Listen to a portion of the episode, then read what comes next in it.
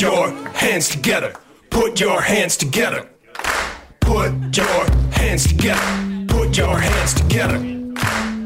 What's up, everybody? Thanks for coming out to the U C B. Please shut off your cell phones. Please put your hands together for your host, Cameron Esposito. Put your hands together. Put your hands together. Get ready to clap. Your hands together. Put your hands together. Oh, guys, uh, a little bit more for me, I think, actually. Now that I think about it. So good to see you. I'm Cameron Esposito. Welcome to the U C B uh, Theater. I don't know why, for some reason... We'll try it again. Welcome to the U C B Theater on a Tuesday night. You guys all look great. You're wearing your workout outfits. I like that. You ran right over here. Yeah, what's what's up with... How are you guys? What's going on with your uh, your track your track jackets? You're on a, you're on a team? You're, you did a work promotion today? No, we got promoted at work. You promote, you got promoted at work, so you went home... Put on your workout outfit and came straight to the U C B Theater. I like everything that you're uh, doing, sir. What was your, what's your job? Uh, we're underwriters. You're underwriters, and now are you overwriters? Hello. Okay, not a bad one. It wasn't bad. It wasn't bad. I'm not saying that it was perfect, but it was okay. Um, you're underwriters. Does that mean you give money to things? What does that mean? Are you literally writers, but underneath other writers? Like in a physical way? We're sat on all day long. Yeah. That's a tough job. Some people call that chairs. I'm nailing the shit out of this already. Just nailing it. Uh, congratulations. What was your job before? Like what was...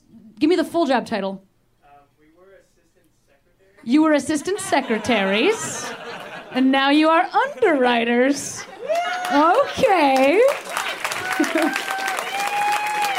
at these guys moving up in the world of that. Might have an assistant secretaries. But look at... You do. Well, no, also, here's what I want to say about you guys. You went from assistant secretary right through secretary to a fake job. So clearly you're very talented.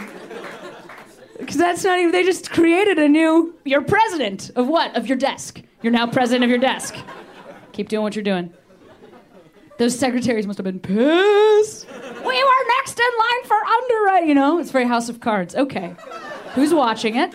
It's a very topical joke. I finished it today. I, it's uh, It was a real quick journey. So... Um, all right. Well, that's well. Thank you for coming to the show, and welcome to those people who won. They won their uh, jobs today. They they've uh, completed their businesses, and we're happy that they're here and they have their best clothes on. We're happy about that. It's nice to see them. You know what's happening this week, and I'm uh, I'm pretty uh, riled up about it. Is uh, the Pope is resigning uh, in two days on uh, on February twenty-eighth. That is yeah. We sure whatever. I mean, however you feel about it. Uh, there's a couple claps. You guys are pretty pro the current Pope, huh? Tough. You're like, don't uh, joke about that, Cameron. We're at a hip underground theater. We're clearly Catholics. Like, pretty devout Catholics. First time in six in six hundred years that that's happening. Uh, Dan Saint Germain was on the show recently. He was talking about it a little bit because he was on the show the day that it was announced. I was I was raised Catholic, and um, I also I went to like I went to Catholic uh, grammar school and high school and college, and I just like was on a little bit of a trajectory. I guess I was thinking today about um, about uh, why this is upsetting me so much. Like why I even still care about this guy, because I'm I'm an atheist, and I also think that the Catholic Church, well, I think it's a terrible organization because they could do so much. Okay, yeah, that was a little more popular. So you were just you didn't I didn't go far enough, because when I said Pope resigns, you guys were like, she still cares about the Pope, and then now I was like, fuck that guy, and you were like, literally, and I was like, no, I, that's he's old. Um,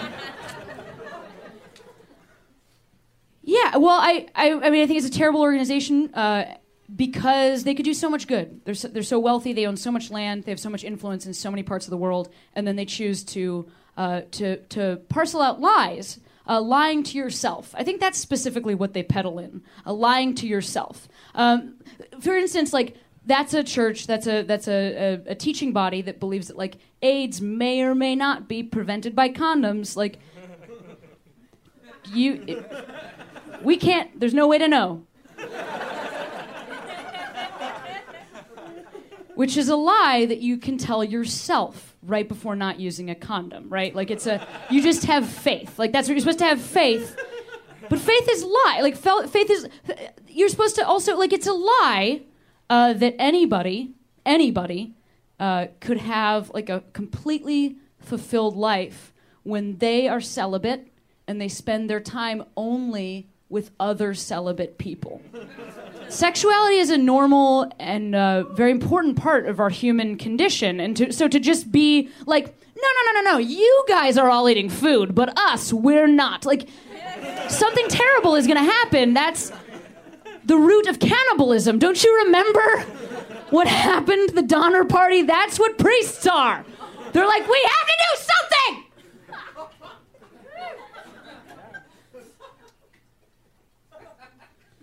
And women are a vessel. I, I, uh... What could I possibly be a vessel for? I'm not a vessel. I am a ship with my own mast. And it is strong. But I think the biggest one is, uh, I think, you know, growing up as a gay person, um... I really didn't, I didn't, I lied to myself for so long because I didn't think that that was a thing that you could be. I mean, I spent twenty years of my life just being like, everybody feels this way. Everybody like really wants to, and they, like, they just want to hang out with their friends. Just really want to hang out with their friends. And they have boyfriends, but they don't care about them.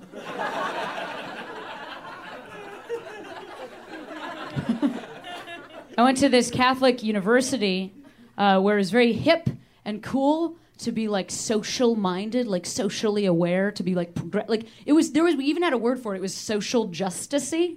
It was cool to be social justice-y. Like if you like the cooler you were, like the more safety pins were holding together your like JanSport backpack that was filled with like flyers about fair trade, whatever. You know, just like but it's a very expensive university. So like one of the hippest things to, to do while you were there was to go during spring break and like spend time in solidarity with the poor. You know, just like really look into their eyes and then go back to the Catholic university that your parents were paying for. Just like, it was really nice of us. You know what I mean? Like, because we could have done anything. You know, it was like, shots for all of these poor people. You know, it was like that. Like, what an insult. I mean, we weren't we weren't engineers. We didn't have skills. We just went down to different uh, countries and just were like, guys, honestly, it's like we... Just relating to you, I think, is pretty much enough for you.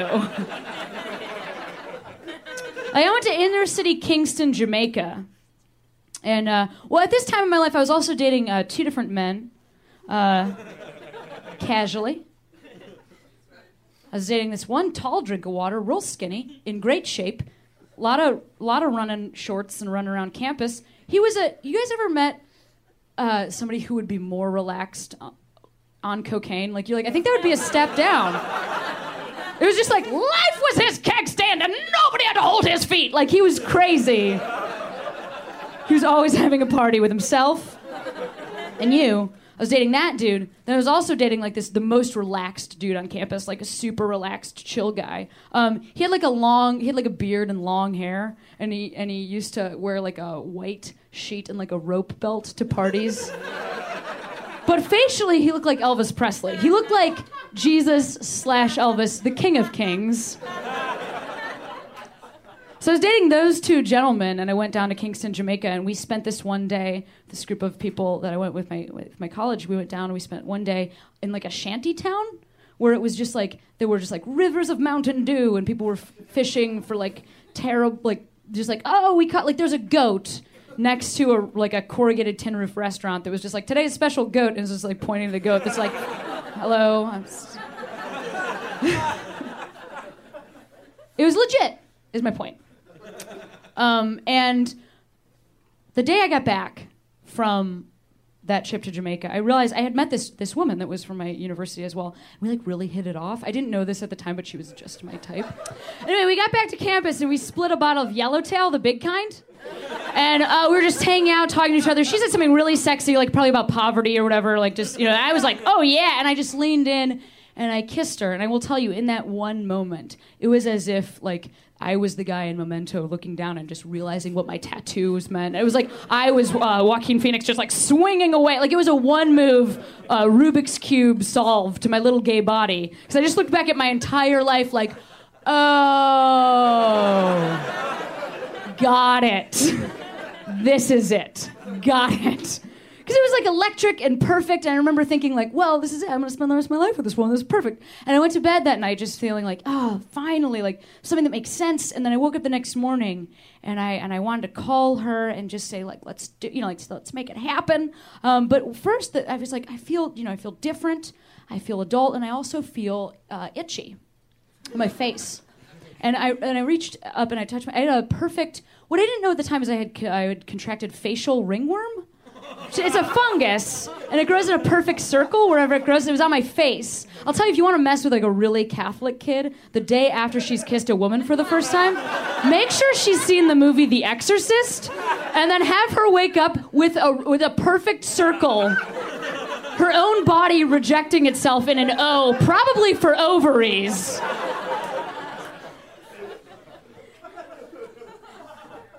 You know, I, I had to call, uh, I had to cl- actually call three people. It's very contagious. I had to call those two gentlemen I was dating. I had, I had to call th- that woman. I had to say, hey, you know, you might have uh, ringworm, but, you know, uh, cheers. Um, it's okay, though. There is a happy ending to that story. That that girl, she ended up being my first girlfriend. We dated for three and a half years. It was, it was a really great relationship. And those guys, I only dated them for, like, another year and a half. So, figured it right out. You guys, you've been an amazing audience so far, and you have no idea how great this show is going to be. Uh, our first performer, he isn't from New York. We're so happy he's here. Let's hear it right now from Mister Mike Kaplan, guys. Give it up for Mike.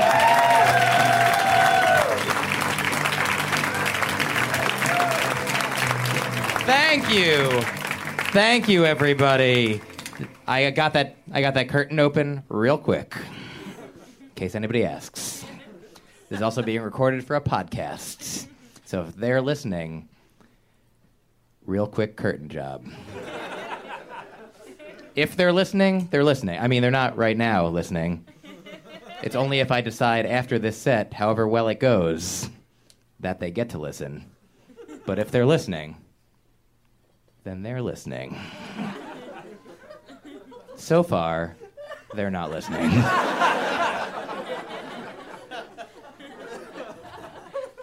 Folks, a thing I've never said to people, but only say because Paul F. Tompkins is here. What is a folk? Is it a person? Is it a parent? My folks. If it was, you don't say it about your kids. Oh, I just, my wife just spat out a folk. How did she have the folk, natural or cesarean folk style? What did she listen to while it was happening? Folk music? That's... Yep. What would that mean? The music of folks. Is that not all music, then? I love punk folk music, you know? My grandmother enjoys only folk music with zero drums. If there are drums, that is not music. That is uh, folk noise to my grandmother. How much of this set will be about the word folk? That much. That much indeed. Uh, so, if, uh, if I, I choose to not have this be a part of the podcast, I will be interviewed backstage, and the questions that ask will include, why did you decide not to have this be part of the podcast? And I will say, because I chose to talk about this interview instead of doing a set.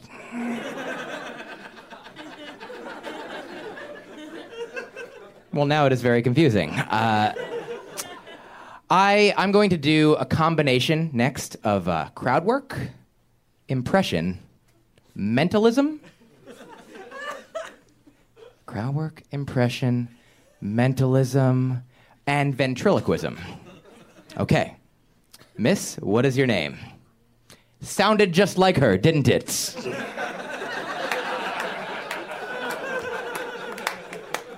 She said her name was... Ta- I said her name was Tanya. I threw it into her voice with her own voice. Figured out what it was. And also I asked her a question. That's crowd work. So, I appreciate it. I, oh, thank you very much. Technically, that was not... I mean, crowd work has to be done on more than one person. One is not even company. Two is that. Three people is crowd work. So, sir, what is your favorite animal? Dog. That sounded like you don't know. Sir, favorite animal? Wolf. He just took yours and upped it. He's like, I know dog is wrong. Anything but dog will surely be better. Let me just do a super dog. A wolf, a lone wolf, or running with a wolf pack. Those two things don't go together. What is the wolf? The wolf is an enigma. Wolf, do you hang out with friends? Sometimes, says the wolf. Are we hanging out together? Says the wolf. We are friends. I don't usually let people interview me, says the wolf. Normally, I just tell people that I'm in pain. The moon hurts my eyes. Ow! Most people don't know that that's what the wolf means. Sir. Favorite animal? Hawk. Had a much more time to think about it. Way better choice. Eagle eye, eagle brain.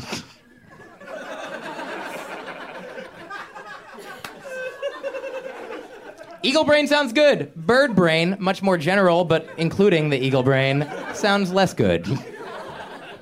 Bird brain. What kind of bird? Eagle? Thank you. I, uh, if if somebody had to ask me what my favorite animal was, I would say human, uh, because we are in charge uh, of all of the animals. They all lose, according to us. Okay, uh, in conclusion, this set will be in the podcast. You're welcome. Uh, I, my very very first joke I ever told, I went up to, I would go up to kids at twelve years old, tell each kid one, one at a time, I would say, what, uh, I would say, somebody called you an owl. And then the funny part would be when they were like, who, who?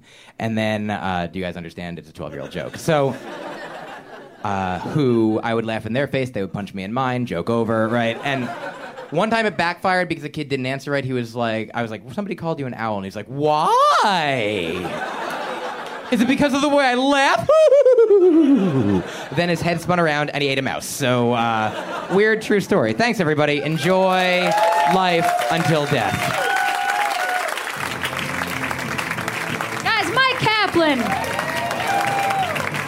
Hilarious.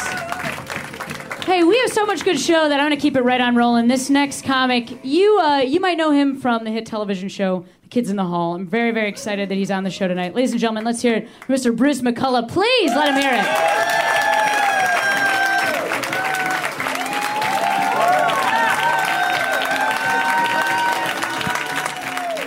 Hi. Hi. Hi, Bruce. Uh, Bruce McCullough. Check. Very, One, yes. two, three, four. Yeah, you sound good. I think, Thank you. Probably. Um, well, first of all, I'm such a... You did so much. I think probably everybody in this room right now watched your show. I know that I did very frequently and often, so thank you for making it. Well, it was um, a great show. Yeah, it was fun. Yeah, and what are you working on right now? I know you said you're prepping for like a one-man show. Yeah, I've just... I, I don't re- usually do stand-up. I just started doing it a couple times because I'm going to do a show in Toronto yeah. with... Uh, I've done I've done theater shows in my long, long life, like yeah. with a musician. We do sort of weird things. It's sort of more beat poetry, and I read some things. So I'm getting ready for that, so it's good to feel what it's like. So to, the show that's on March eleventh yeah. in Toronto, that is a stand-up show, or it is a more of a, it's the musician and, and, and me, yeah, and yeah. it's kind of a theater beat sort of weird like show. Like a review of Like sorts. a review, yes, a beat poetry review, as it were. How does it feel starting your... working it out in stand-up rooms? It's weird. As somebody who's not well, a stand-up. Well, it's always weird. You know, I, I, I used to do stand-up before I started The Kids in the Hall. And that was sort of like when I was, when stand-up was first breaking, you know, in the eighties, and I was, late eighties, and I was like making one hundred dollars a night to go to Ottawa. It was Sounds amazing. Like you were killing it. Yeah, yeah one hundred dollars and, a night. And then when, I think when the, when the show started to air, it wasn't as fun to do stand-up because people knew me or something. So I had to... It took a long time to get back, to get back to. Um, they go, oh, there's that guy from that show. what is he going to do now or something? Oh, sure. Like almost a weird level of expectation yeah, that and you I, felt like you couldn't. Like, and I used be... to do a weird thing. So it was like you wouldn't understand who I'm, who is that guy? That's so weird what he's saying. But if you know me, maybe it's different. I don't know. You used to do a weird thing on stage, you mean? Yeah. Or like yeah, doing I think Kids so. in the Hall I stuff? Think, no, no. No, that is weird yeah, in and of yeah, itself, yeah. but in a fantastic way. Yeah. No, you used to do a weird thing, and so you felt like people were expecting something different from you? Yeah, that I'd be more of a showman or nicer or something. or, or something. But you're like a terrible... Terrible stand-up. Like, I, it sounds like no. I was a terrible No, it doesn't. I was going to say yeah. you're a terrible cunt. Yeah. But that's not... I, yeah, which you're not... Say, yeah. yeah, we say that only... Around my house, we say carrot. Okay, yeah. Oh, yeah, it starts nice. with C, and it ends with T, and it's not carrot. That's yeah. what my wife and I That's say. great. Yeah. Guys, Bruce McCullough! Let's hear it for Bruce! I love that he said, I am done. I'm gonna... That's a commanding move, and I'm very... I'm ready to do that. I'm ready to add that to... I'm done with that. I'm done with you. I am done. That was beautiful. Guys, we have... I'm I'm so excited about this next comic. She is somebody I've known for a long time. We started in Chicago together. Pretty much the only two gals doing comedy in Chicago, doing stand-up in Chicago when we started. And now she's here in L A. She's been here for a couple years, and she's already been in Conan. She's got a great album out on Rooftop uh, Comedy Records called... Sweet Beth, and I'm so happy she's here tonight. I know you're gonna, since she's a personal friend of mine, I know you're gonna welcome her heartily. Am I right? Yeah. So guys, please, round of applause for Miss Beth Stelling. Give it up for Beth.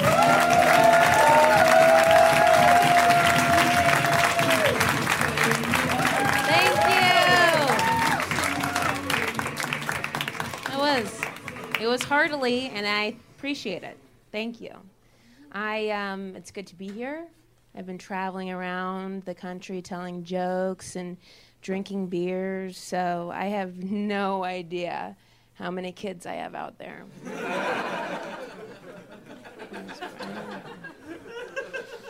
I am currently in a long-distance relationship, um, so as you can imagine, I am constantly uh, looking for a new relationship. Not really. I do fantasize a lot about strangers. So that's... Okay. Got it. Um, I love my boyfriend a lot, um, so much that I decided to go out and get his name tattooed on my back. And now most of you guys are saying, whoops-a-daisy. And, um, and I've seen Benjamin Button. I know things end. Uh, but... A friend of mine was like, Beth, this is the worst mistake of your life. You know, like, what if you sleep with somebody else?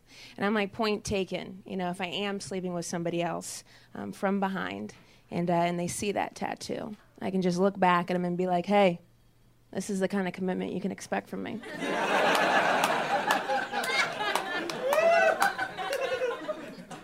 That'll do it. It's also not like bubble letters and hearts and balloons and stuff like that. It's just his signature. So it's really more of like a lease, I feel like. That's what that looks like. My, uh, my general look is disheveled. You know, that's my thing. And I usually spend more time covering up not showering than it would take to just shower. Uh, I do, however, know who I look like. Uh, I was walking down Hollywood Boulevard, and a bum said, hey, can I get some change? And I said, no. And then as I was walking away from that person, she goes, hey, do you know who you remind me of? And I said, Gina from Martin. And she goes, damn.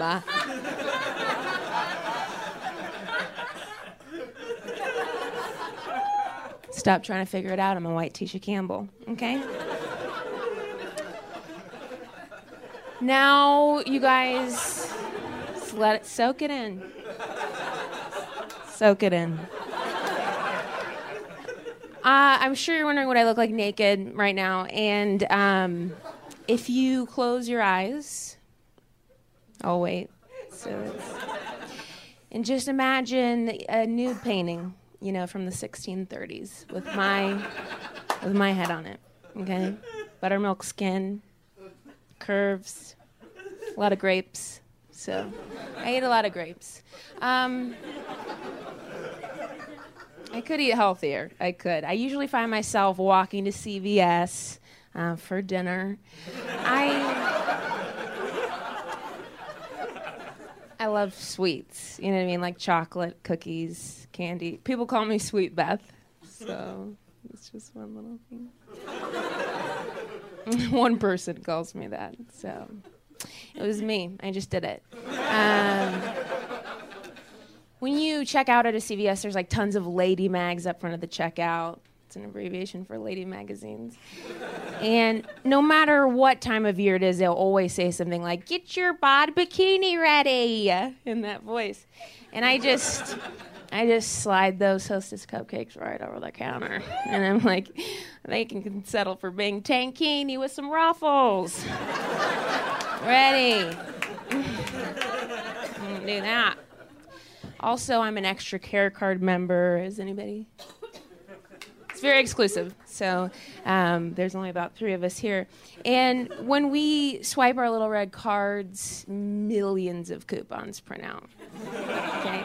And there is always one in there that says something like, one dollar off your next one thousand dollars purchase. Expires tomorrow. And you're like, I'm never coming back here. I hate this place. I will find one on my way home tonight, a twenty-four hour one, and I'll get a pint of ice cream, some blank D V Ds, hair ties. They have a huge vitamin selection. There's always Sour Patch watermelon slices on sale, two for three dollars. Okay, those are my favorite. Hop over to the Bubbles mailers. Just stick them in there, send them to myself. Treat for later. Am I dreaming? Okay. Um... I started biking, which was nice for me. Helped me lose a little bit of weight, which is good, because uh, I was getting real tired of people just getting a boner for my personality. So um, when I moved here, I thought, yes, I can totally bike here in L A, until I realized that you guys hate that. One Mexican gentleman loved it, and uh, I pulled up to a curb, and he took one step closer to me on my bike, and he goes, "Sex."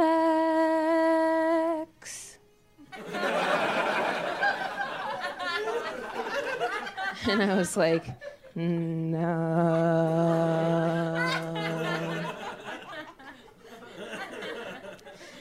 Really more of a song that we created together. You know what I mean? It's hard to ride away from somebody when you collaborate like that. My mom is um, very uncomfortable with anything sexual. You know, I think it's because she's a virgin. It's just like, whoa.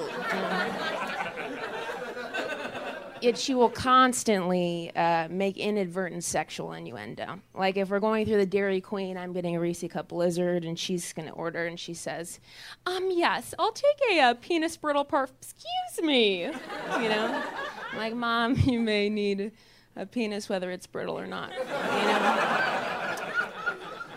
So she knows how much I enjoy the word boner, silly word. And so on Halloween this year, um, she sent me a card that said Happy Halloween with a little skeleton on the front of it. And it had, it had written in it, um, Happy Halloween, bon appetit. And then you open it up, and my mom had written in, or boner appetit to you.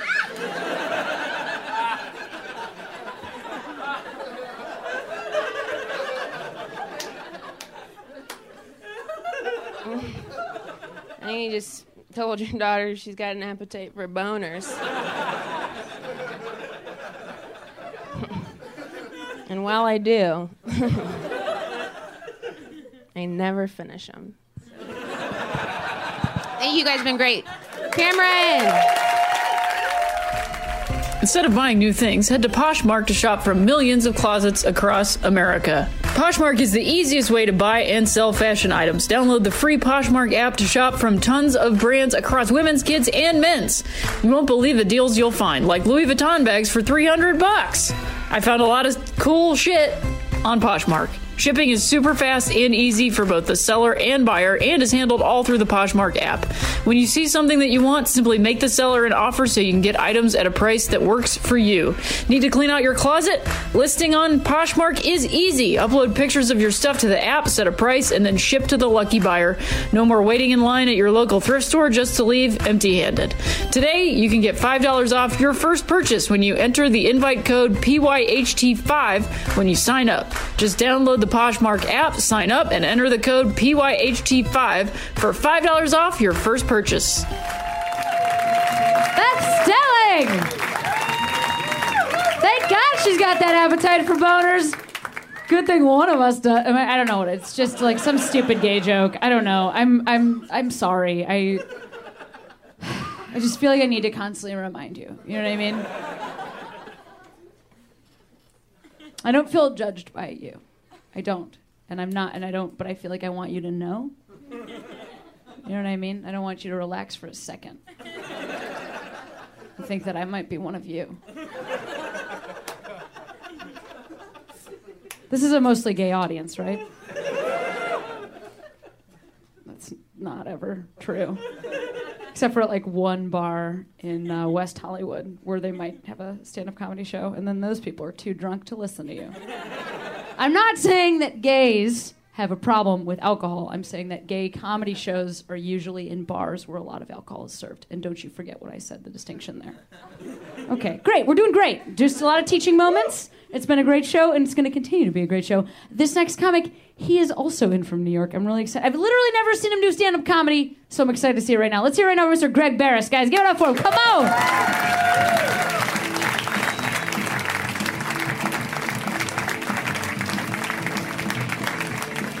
Thank you very much. Thanks so much. Thank you, guys. Thanks a lot for being here. It's nice to be here. It's nice to be around. If you guys play your cards right, this right here, this could be anybody. This could be anybody here.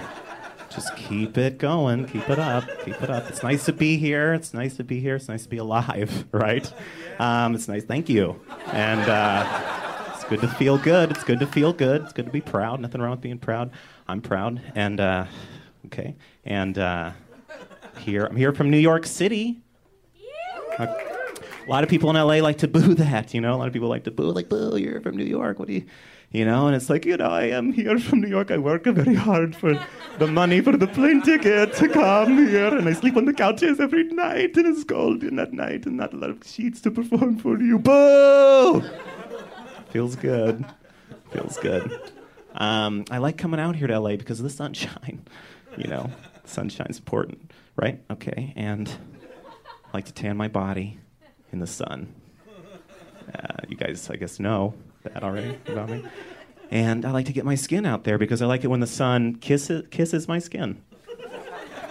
And uh, so I like to tan. I like to tan. I get a little shy about the core. My core, core's big out here, right? Get a little shy about it. And so usually when I do tan, I wear this whole outfit and... Uh, So. But my arms and hands are getting super dark, you know, they're so dark. And uh, but my body is really pasty white, you know. So I was just going to share, everyone else was sharing, so I was going to share something um, personal about me. Like something that I've been doing with my tan in the uh, shower is uh, what I like to do is I like to pretend that my, well, like my body, my baddie is... Uh, because it's so pasty, is like a wealthy sort of um, socialite, like sixteen hundreds socialite. Uh, like forty-two-year-old kind of um, kind of chubby, uh, kind of chubby woman. And then what I like to do is pretend that my dark arms and hands are like sort of a young... Um,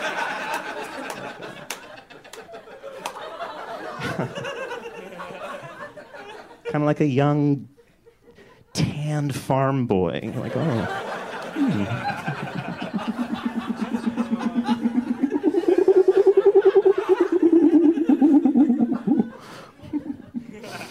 Your hands are... S- Your hands are so soft. I... I have have to tend to the crumbs. And my roommates will get upset with me, you know, because I take my time in there because it's really my time, right? And uh, they're like, you've been cleaning yourself all day. What are you doing in there? You cannot stop our love. It may be forbidden, but it's too powerful. I like to do this during that joke because it makes it seem like maybe there's somebody else up here with me. But it's just me up here. Just me all by myself. I recently learned there's a fine line between depositing money at the bank and being drunk at the bank.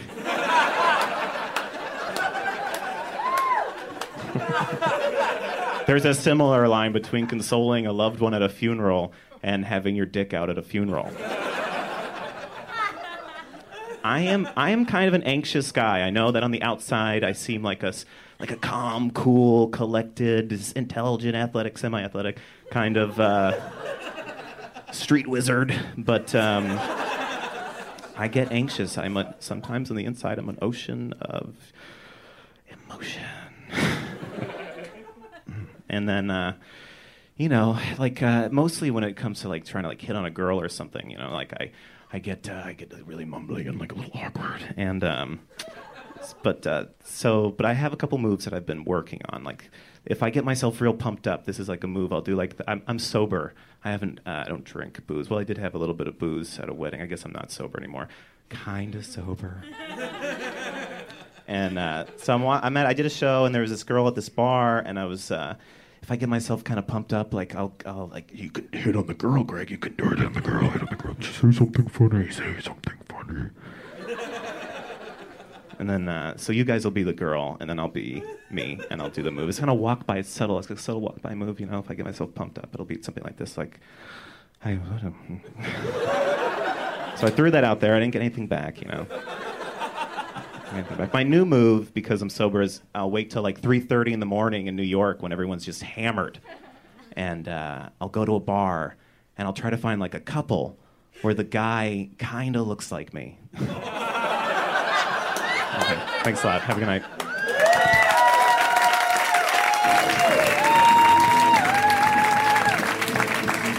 Oh, he was great. Greg Barris, guys.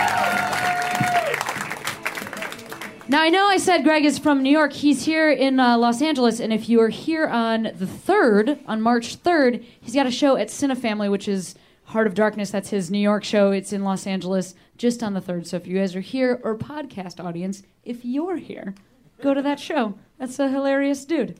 Okay, great. Oh, wow, I just forgot who's next, but I shouldn't. This is ridiculous. It's literally ridiculous that I forgot who's next. Um, it's weird because we never, uh, I do perform a lot with this next comic. It is a little bit strange because I feel like I never know whether or not to cover this. But I'm going to go ahead and cover it just because, you know, I wonder, you're probably going to be like, well, I think there's a, like, I'm just going to go ahead and say it out top. Uh, this next performer, uh, I, I know her very well. We are girlfriends. We're uh, homosexual girlfriends. Yes. She's also an amazing comic. She moved here from Chicago uh, very recently. And uh, we're going to give her a warm welcome. To put your hands together. Ladies and gentlemen, let's hear for Miss Rhea Butcher. Give it up for Rhea.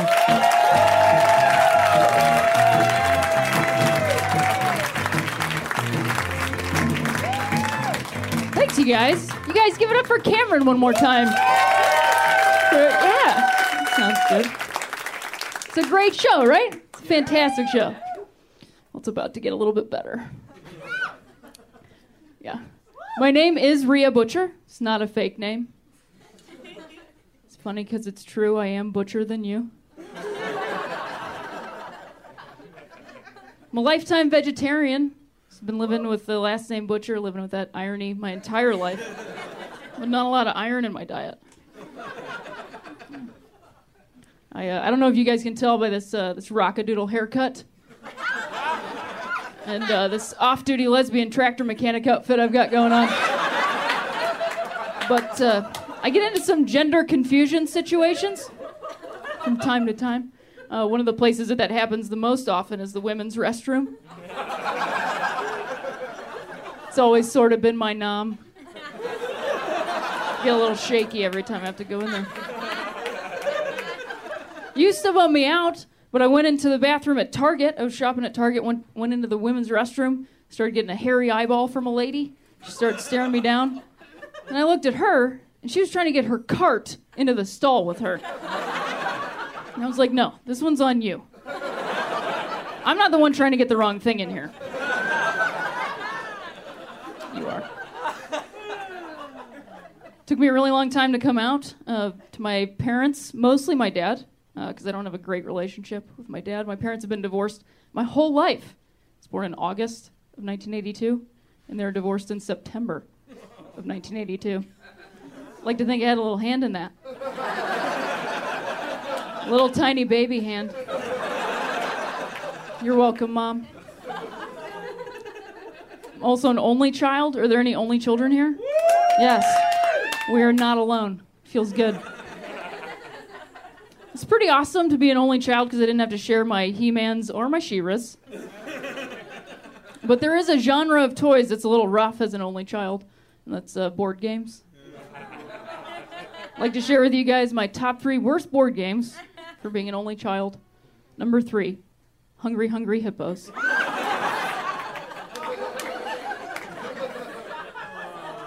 I win. Number two, Twister. I win again. The number one worst board game for being an only child is Don't Wake Daddy, because he doesn't live here anymore.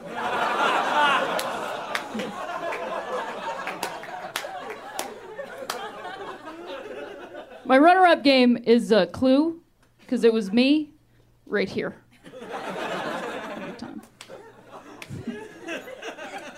I'm also from Ohio, uh, which I like to call the thinking man's Indiana. Uh, come from a long line of hillbillies. Uh, you know that phrase, shooting fish in a barrel? I've done that. Certainly have.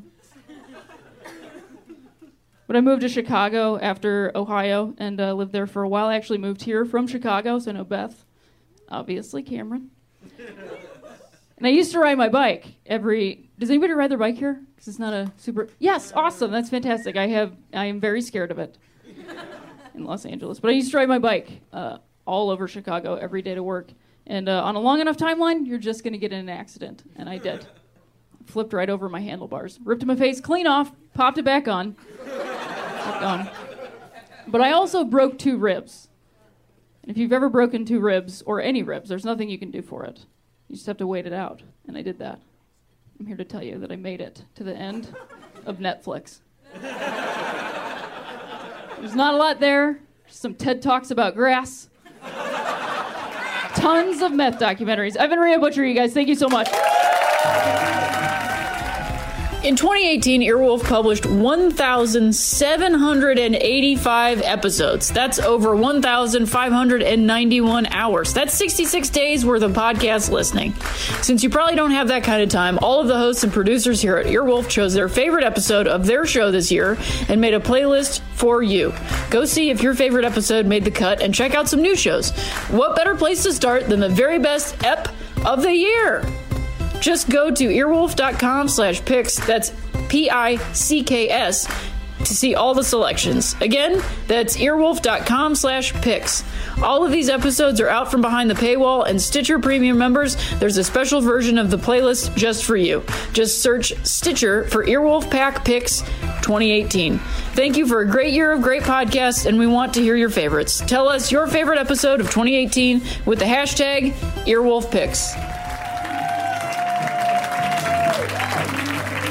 Guys, Rhea Butcher, let's hear it for her. So Rhea has a new uh, show coming up on Monday nights, the first and third Monday of every month at the Hayworth Theater. It's called That's Rad. And you should check that out. We also had her do a little short set tonight because I think I'm gonna, I'm gonna have her back. You know, sporadically. She's been producing the show for us this whole time. You guys don't know that, but she's been running our light and making it all happen. She's like running around here and like hands me things and makes the show happen. So it's amazing that she actually uh, did some jokes and uh, also killed. She murdered your faces. Very funny lady. Yes! All right, guys, we have two final comics tonight, and I swear to you, they couldn't. I could. They could not be better. I couldn't be happier about the, the final two comics on this show, uh, ladies and gentlemen. Very funny man, Mister Rory Scovel. Give it up for Rory.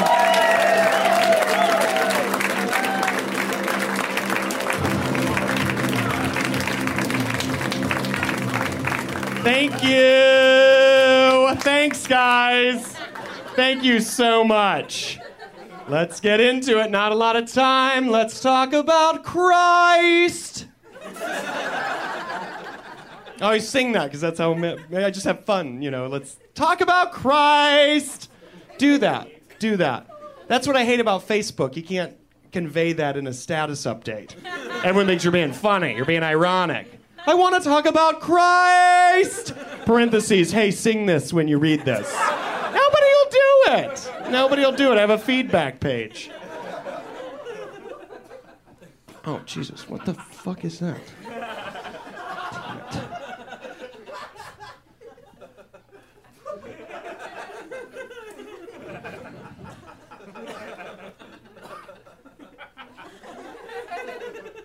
Fucking embarrassing. This. You were just gonna let that happen the whole time? Just the whole show? What is that? I was in the bathroom. Shitting. Sorry. Good Lord. People need to wise up in this room. This is bullshit what's going on in here. You think I don't know? Think I haven't been in the back listening to all the goddamn nine eleven jokes? It's bullshit what's going on up here. It's fucking bullshit. Yes, I'm a cool preacher who curses. Think I don't feel bad about it later? Yes, I do. I feel like shit.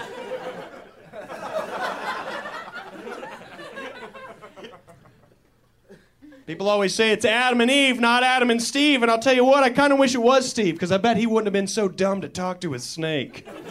Am I right, dudes? Where my dudes at? Where my dudes at? Women are dumb! It's right there in the Bible. Good Lord, Eve, do a little bit of research. Hell, do the other animals talk? They don't. Well, then something's up, girl. Something's up. Steve wouldn't have fell for that. Steve would be like, what's that talking snake? You get it! You get it! You get out of there! You get it! Yeah! Steve had a whip. Bible tells us that. Genesis eleven through seven through ten. I get the Bible just have page numbers. It's cocky. You want to turn to this page, you got to know the chapter and the line and the letter and the...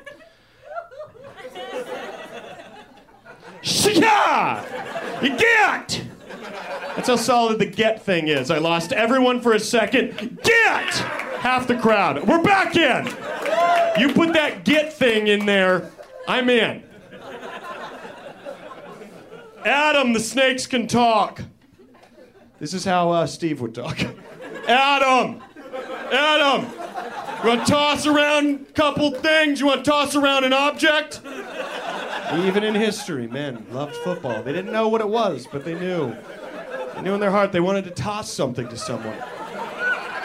That's, we're men, you know? We're crazy, we're crazy, we're fun, we got big hearts. Can I say that? Am I allowed to say that, ladies? Men, we got big hearts, am I right?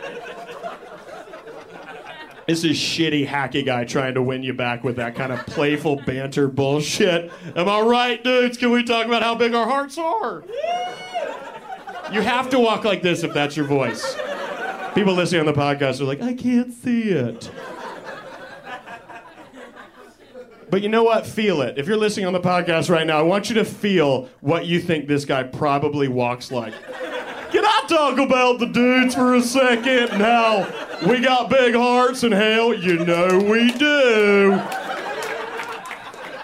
I bet you everyone pictures that appropriately. I see it. I see it. And I feel it. I was in Salt Lake City not too long ago. Yes, someone asked me before the show, please talk about where you've been. You got it. I think I fucking, you don't, I don't know the biz. I know how you make it in this industry. Talk about where you've been. Talk about what you've seen. I was recently in Salt Lake City, one of the whitest cities in the world. I'm willing to go world. I used to say country, and then I was like, you know what? I bet the world. I'm willing to bet the world.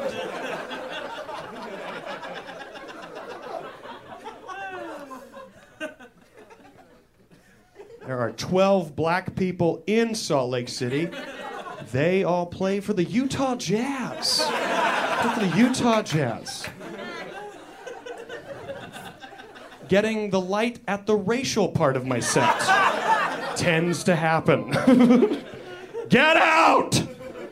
Super white. I feel like if Hitler could have seen footage of Salt Lake City today, he would have been like, guys, this is bad. This is wrong. Only white. It's creepy. It's creepy. Stop it. Salt Lake City. Jesus. How are we going to get more white people to live here? We'll go across the country on ba- bicycles and we'll, we'll wear ties and we'll go door to door and we'll ask people if they want to talk about Christ. People go. Hi, do you like creepy temples? Come on down to Salt Lake City. Guys, guys, guys. I realize everyone's like, look, either we don't like this joke or we think you've gone too far. I have no choice but to continue to talk about this. I have no choice. I'm not joking. A lot of people think, oh, you just write stuff and you go on stage. Some of these producers kidnap our fucking families! You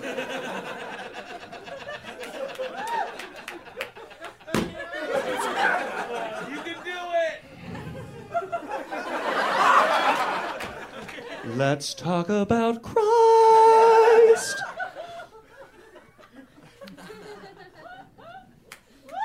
I got the light. I need to get out of here. I don't have an ending to the Salt Lake City thing. No, no, no. I do. I do. But I realized everybody hates hates it. I don't know if I'm going to see my goddamn family again.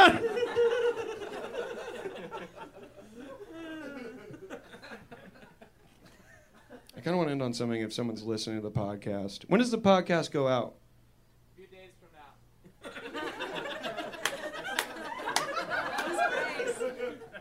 How delicate was that? A few days from now. Sounded so safe. Everyone's like, good. good. Too much longer, and who knows where we'd be. It'd be a few days from now. So if you're listening to this, I want you to know you're already inside a few days. You made it. We're in the past. We don't know if we're going to be there. You're in the future. You made it. If you're hearing this, we're all dead. We all got killed after this show. So good for you. Thanks, guys. Have a good night. Yeah, as soon as I slid into the end of that joke, I was like, oh, shit, I don't. Yeah, you gotta... Just I was like, is there more to that? In my head, I prayed in my head for once. I was like, I hope there's more.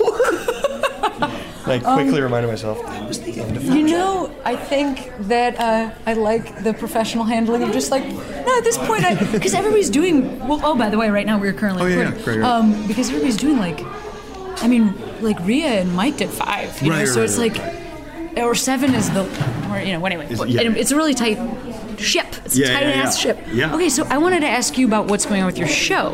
Yes. Talk to me about, so just tell me what, where you at right now.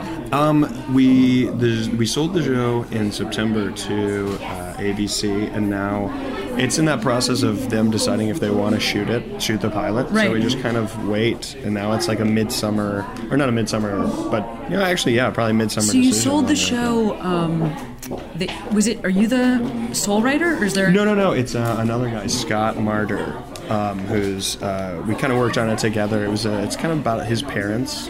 And sort of, I would be a weird version of him who kind of moves back home. Yeah. So we kind of put the idea together off of his like initial idea, and then he, once they bought it, he I might went move away. This right over here real quick. Oh yeah, yeah. Just only because I feel like no, never mind. That's actually worse. Hang on, this way. Um, yeah, it was. Uh, he then went off and, and wrote it and put it together, and now we're they've got it, and it's been punched up, and it's been like notes have been taken, and now we're just waiting to see. Um, if they're going to do it or not. Have you ever gotten this far in the no. process before? No, it's so surreal. It's really cool because I never, I don't have any, I, don't, I didn't have any expectation of actually getting this far, especially with like writing something because yeah. I just auditioned for stuff and right. I'm kind of like, oh, maybe I'll get something like through acting, but to actually kind of put an idea together and go in and pitch it and have them buy it is very super new to me. Like at, at first time and doing something like that. It's really cool. It's a cool Right. And also, I mean, from, obviously sure. we're it's going to go really well, and you're going to shoot it, and it's going to be a wildly successful that would show. Be but fantastic. Even if it isn't, to have gone this far through the, it, it just feels like it could only be good news. It You've d- already made it to this point where now you know how to do this at for least, sure. And yeah, yeah. As far as getting the, the like education of how it works and what steps to like try to get there and the discipline it takes to get there, especially yeah. something I learned through working with Scott. Like that was great to collaborate with someone who is a writer that I could be like, oh, that's like what it takes, and that's yeah. how you put something together. Um, for sure, going forward, I will definitely. Where did you start doing stand-up? In D C. In D C. And when yeah. did you move out here? I moved here about two years ago.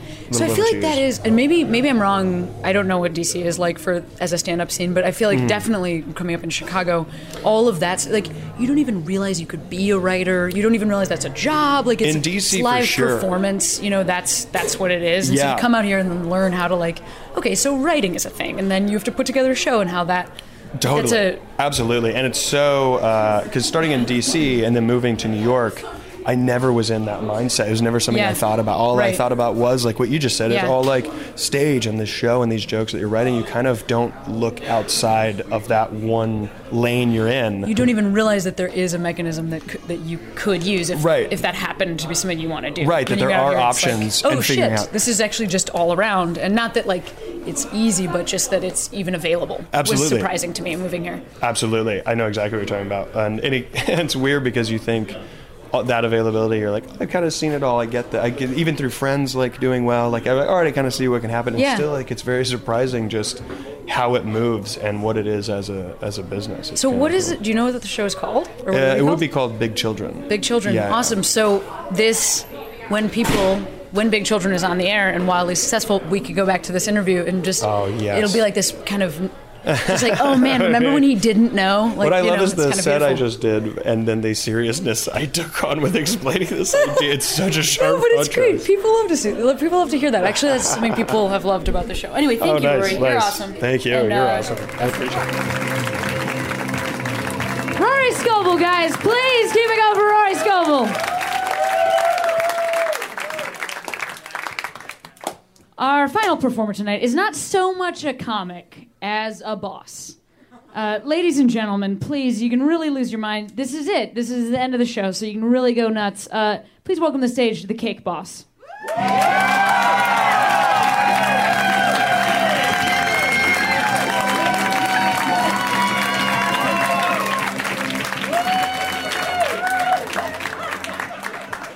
Thank you for the claps, everybody. I feel like you're laughing at me, not treating me with di- dignity and respect. I'm the boss of cakes. Now I'd imagine that most people have a season pass, do not delete, to my show on the learning channel called The Cake Boss, the eponymous title. Look it up.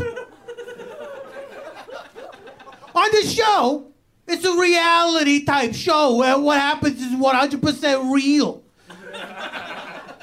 They go into my cake kitchen, you know it as a bakery, industry terms.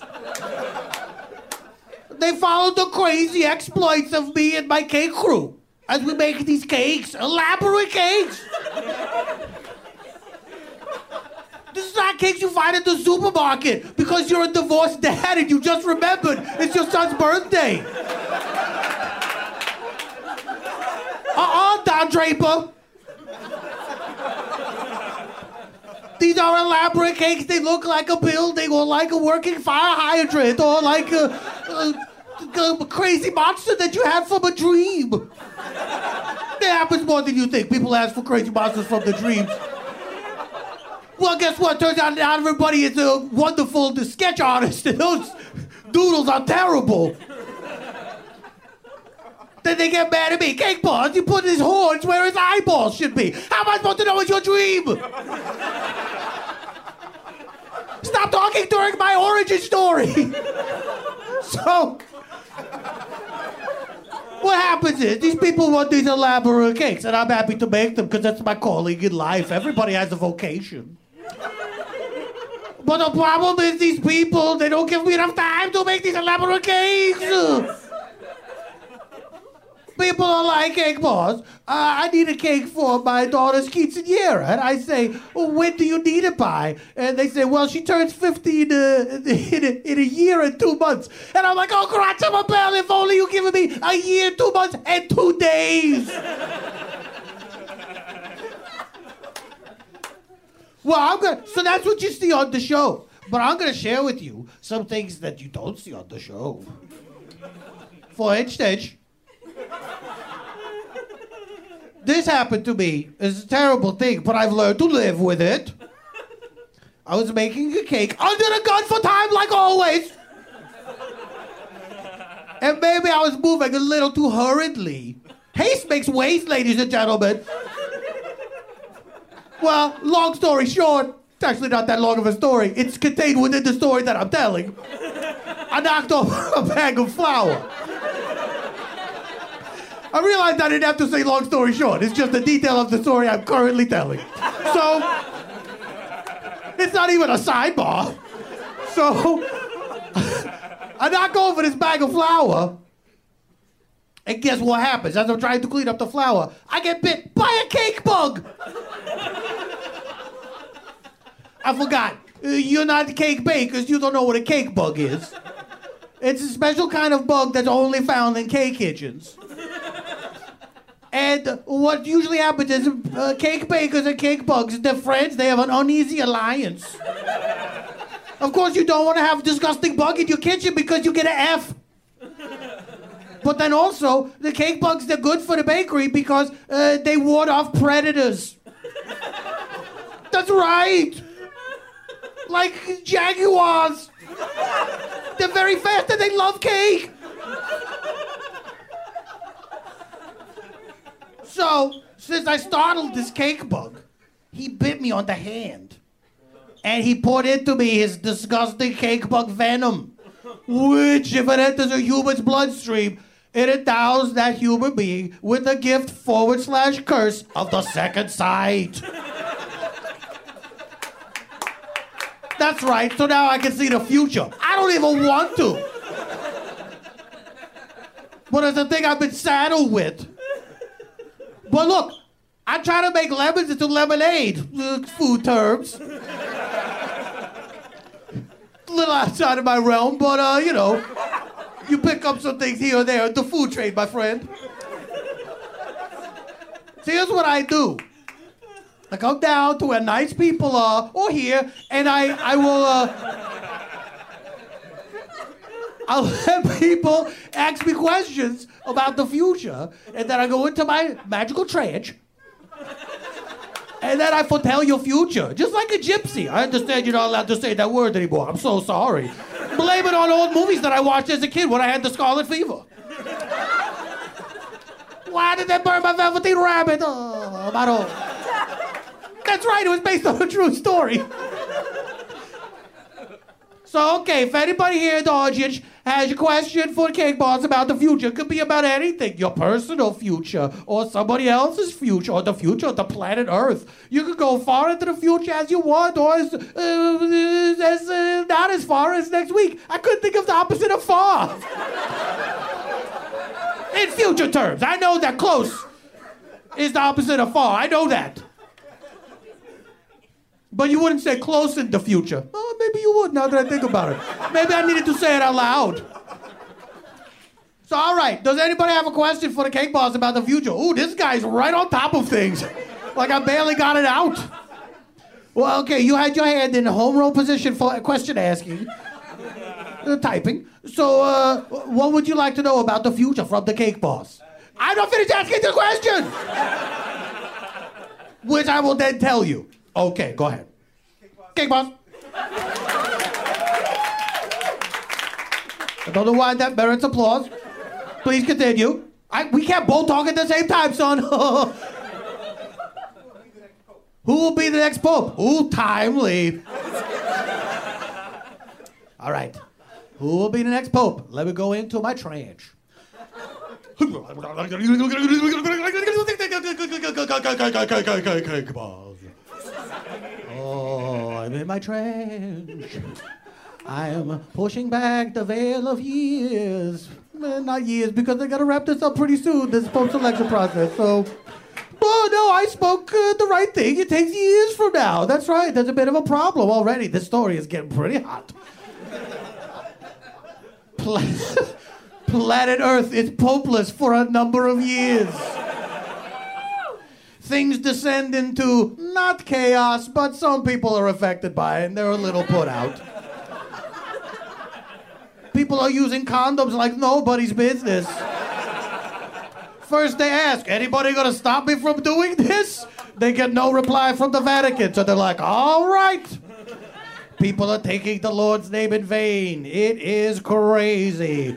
Someone bore false witness against the neighbor. Somebody chewed up a host. They didn't they just let it dissolve on the tongue. Eventually, uh, the conclave of cardinals, they're going at it for so long, they break down and start families so they can breed the next generation of cardinals. Because everybody stops being a cardinal, because without the Pope around, everybody can say, those outfits are ridiculous. So many layers. Why would you do that to yourself? So now it's a whole, it's generations of cardinal babies. Uh, they're having, cardinal babies having cardinal babies. It's a shame for the, for the neighborhood of the Vatican.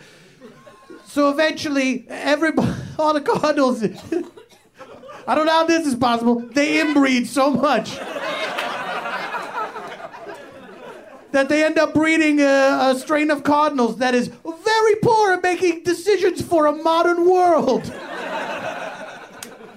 And so they finally picked their pope. It turns out to be the devil! The most unpopular pope in pope history. More people are on board than you think, but still. The devil. They, everybody's afraid, like, oh no, what's the devil gonna do? He's gonna make us have sex with animals. The slippery slope! But guess what? The devil doubles down on all the pope nonsense. And now people have to dress up for church again. And everybody stops being a Catholic at the end. Oh, okay. Oh, sure. Why not? For that eerie foretelling, it deserves an applause. Does anybody else have a, a question for the Cake Boss about the future? Well, we're yelling out like we're at some uh, medieval uh, fair or something. What, are you holding a turkey leg?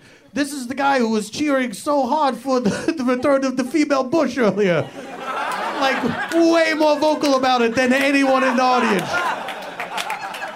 Yes, Larry Flint, what is your question? How long will it be until we have an entirely cake-based world economy?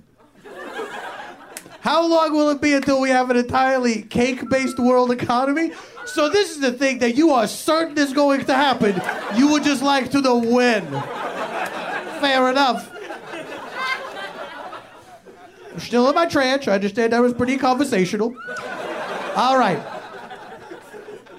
Looking far, far into the future. Oh, it's a month from now. This is sooner than I thought. Good news for the Cake Boss. Here's what happens. People get so upset about the Oscars, arguing back and forth about this dumb show nobody should care about or take seriously.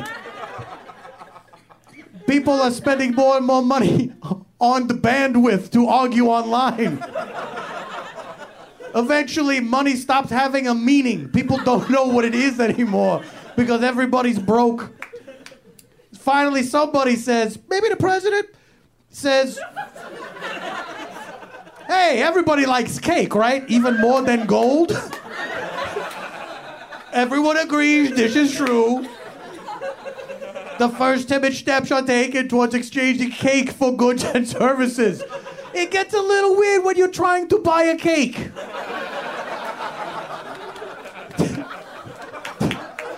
Then everybody just stands there looking at each other until one person decides to either accept a different cake or take a different cake. Oh, and it turns out uh, it makes the world a better place, so we got that to look forward to. Okay. Does anybody else have a final question? Yes, I see I'm getting the light. Or is that a spirit from the nether realms? It was a phone. Yes, this gentleman very politely asking his question with his hand raised and his sweater buttoned. Yes. What is going to happen to me after show. What is going to happen to you after you leave the show? I repeated in a trench voice for the home listener. This gentleman, whose name is probably Stephen, he walks out of it. Am I right? Was I close with him? Well, I'm not a mind reader. I just see the future. I did not make any false claims. You are not entitled to a refund. This guy is so distinctive in his glasses and beard. He's amongst this crowd. I forgot, also wearing a cardigan over a t-shirt. So now you know who I'm talking about. So, this iconoclast, he walked out into the world. Initially, people are like, who's that guy? Where did he come from? The future?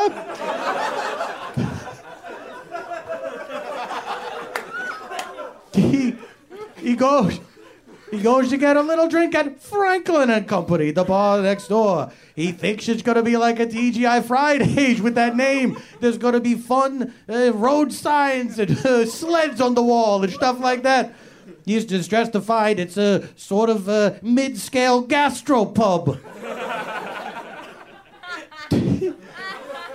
He sees that there's a vegetarian shepherd's pie on the menu. He's very confused. He starts banging on the table. Bring, where is Guy Fieri? I need him. This is... No one knew. He listens to him, so he says it again. Where's Guy Fieri? I need him. Oh, Macho Bell, he says it a third time. This is the magic symbol for Guy Fieri to appear. A puff of smoke, eldritch flames. There is Guy Fieri. Who summons Fieri to the mortal plane? This guy says, it's me. And uh, Guy Fieri says, what's going on, Weezer? And then... Uh, This young gentleman says, uh, Guy Fieri, uh, now that I've trapped you, you must grant me three wishes. What? I can't believe what I'm seeing in the future. Guy Fieri says, all right, uh, I, I abide by your terms. First wish. The guy, oh boy, I feel like the future has painted me into a corner with this.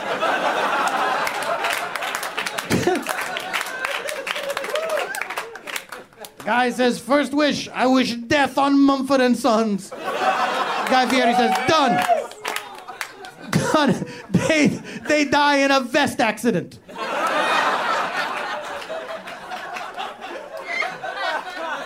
Wish number two, I wish for a hundred more wishes. Guy Fieri says, usually people save that for the end, and it's not allowed anyway. Ugh.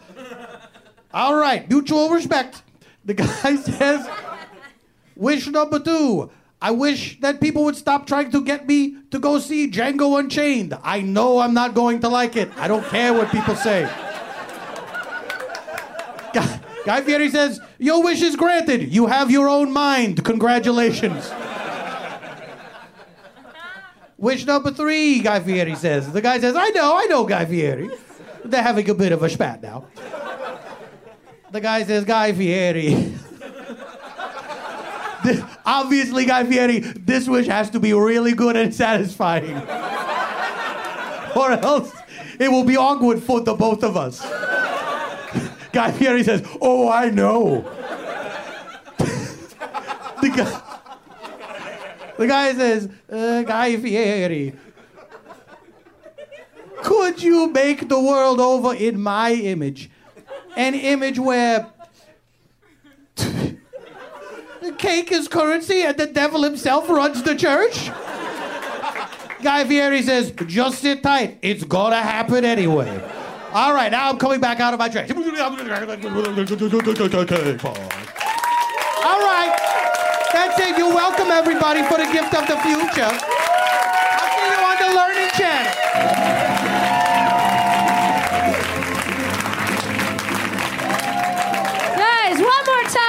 The Cake Boss, Mister Paul F. Tompkins.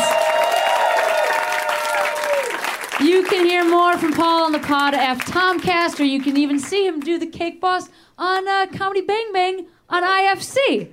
which is a television show and used to be this show, which means that perhaps someday I'll have a television show where Paul F. Tompkins still just does The Cake Boss. Like, best case scenario. Guys, what a what a great show this has been. I want to hear it for all the performers.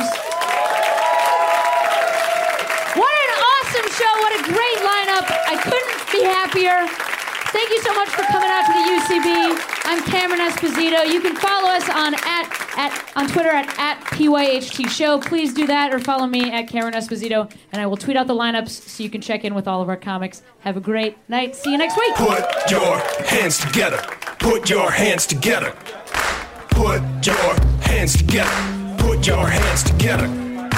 Put your hands together. Put your hands together. Put your hands together. Put your hands together. Put your hands together. Get ready to laugh.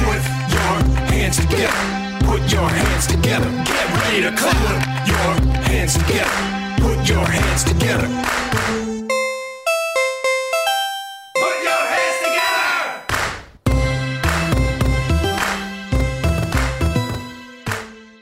Hey, this is Arnie Niekamp from the Improv Fantasy Podcast, Hello from the Magic Tavern. I fell through a dimensional portal behind a Burger King in Chicago into the magical land of Foon, and I started a podcast. Season three has just begun with a brand new adventure to defeat the Dark Lord. If you're a new listener or you've fallen behind, Season three is a great jumping on point. And we've got great guests like Justin McElroy. I sound like a fancy college professor. Eight nights.